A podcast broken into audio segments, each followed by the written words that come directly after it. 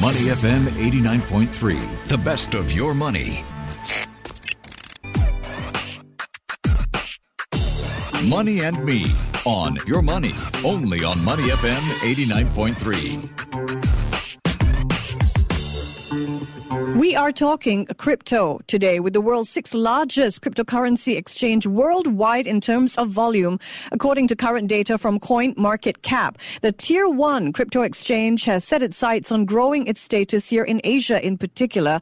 How is it continuing to demonstrate its ongoing commitment to facilitating mass adoption and accessibility of virtual assets? And Will this translate into less fees for you, the investor? Lennix Lai is the Global Chief Commercial Officer at OKX. Good morning, Lennix. Good morning. Thanks for having me. Great to speak with you. Lennix, do you think that negative sentiment continues to grip crypto markets? And what does that mean for how exchanges like yours reach out to consumers? I think uh, exchange is basically the venue for transacting uh, virtual assets. I think we position ourselves as more like a, uh, a very safe and robust and compliance uh, trading platform and operated in a global scale. That's for one. The second thing is we heavily invest on underlying fundamental technologies, blockchain, and trying to push the frontier of the industry forward. And how does your exchange stand out in comparison to competitors? It's an incredibly competitive field for exchanges. Exchange is a competitive space, but how we, how we stand out mostly, I think, currently is we put a lot, a lot of effort in global compliance. So we uh, internally we do have a dedicated product team that's heavily focused on building compliance product in a global scale. Mm. Uh, that's for one thing. The second thing is uh, we also push a lot on the underlying Web3 technologies.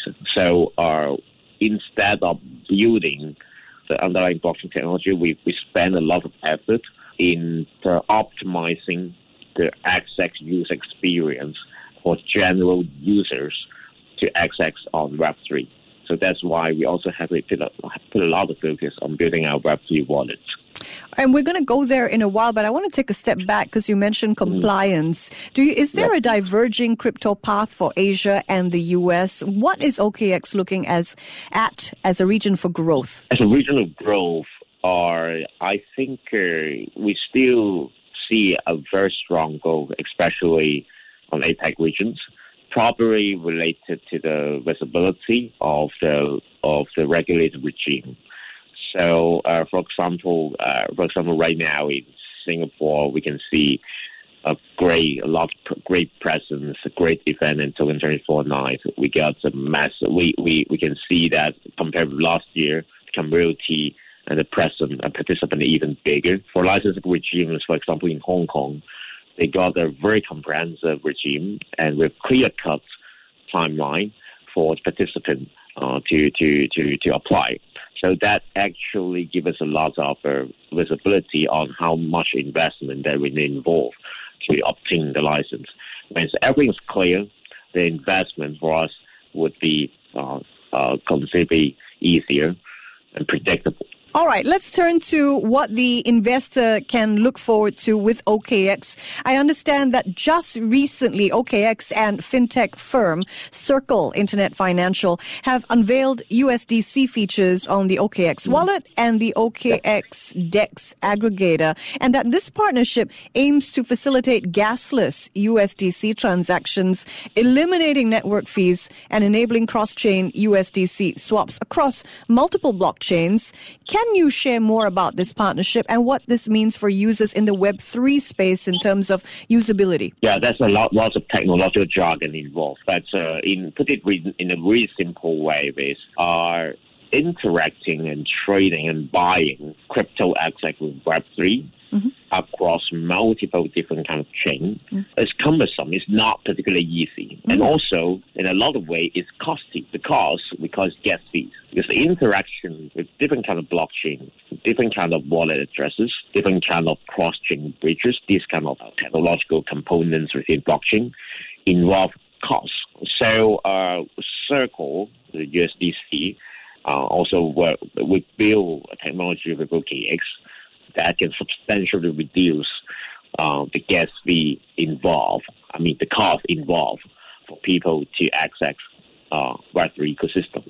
So what OKX's vision is, uh, we always trying to lower and optimize the user experience for people to gain access to Web3 and also trying to eliminate all the friction, including costs. Eliminate the friction. Really interesting. I want to pick up on the point of how you're positioning yourself uh, amidst slightly bearish feel for cryptocurrency generally. So when it comes to sports, since your initial involvement with Manchester City, uh, your first foray into sports sponsorship, I understand you've expanded your portfolio and right now you have partnerships with McLaren's Formula One team, uh, F1 mm unsigned F1 driver Daniel Ricciardo, an Olympic mm. snowboarder, a golfer, uh, Ian Poulter.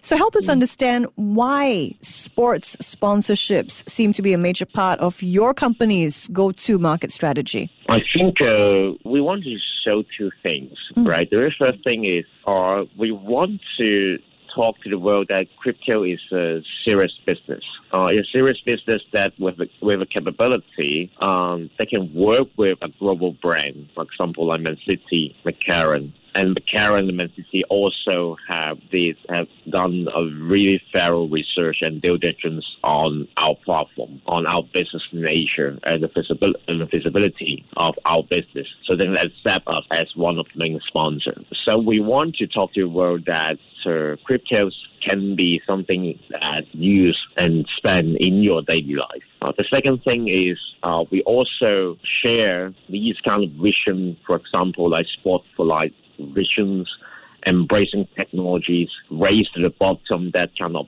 mentality in between McLaren and Man City. I think that's a huge and great partnerships for people to to understand crypto via the brand like. So I think you know in the popular imagination, maybe what stands out for investors is how with the Miami Heat arena, the FTX moniker was stripped of it after the fallout of what happened with FTX and MLB cut ties with the exchange as well.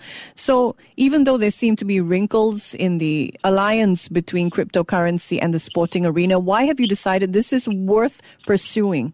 Oh, it's uh, I think it's worth pursuing because sport and race is already sufficiently exciting to general audience. So uh, I think uh, the key thing is McLaren and also Man, Man City has done a very thorough research on OKX business model, and we are we are we're very comfortable that uh, we can build a very sustainable partnership and here to stay with these two biggest brands in the planet.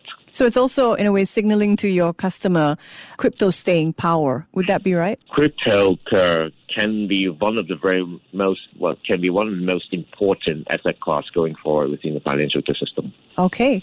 I'd love to dig into that. But first, tell me what OKX is looking at pursuing in terms of using Web3 space to engage with fans. There's a lot of ways for, for us to do. Web3 it's the technology, it's underlying technologies. But on top of that, there's a different kind of uh, access they're already able to create. For example, uh, NFT is one of the examples. Mm. So NFT is part of the engagement. NFT is, is pure technology jargon.